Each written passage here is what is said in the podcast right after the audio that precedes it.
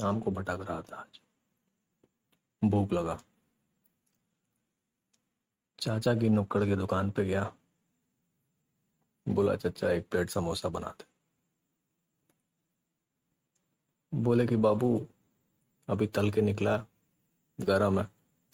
क्योंकि वो जानते थे कि मैं गरम समोसा खा नहीं पाता था। बट भूख जोरों का था। खाना भी था। समोसा ही खाना था। तो ऐसा बात।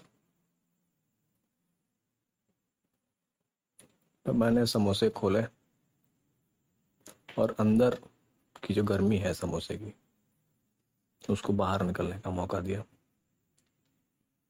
फिर देखा वक्त के साथ समोसा थोड़ा सा ठंडा हुआ। तो मैंने अपना पेट भरा और चलता बना।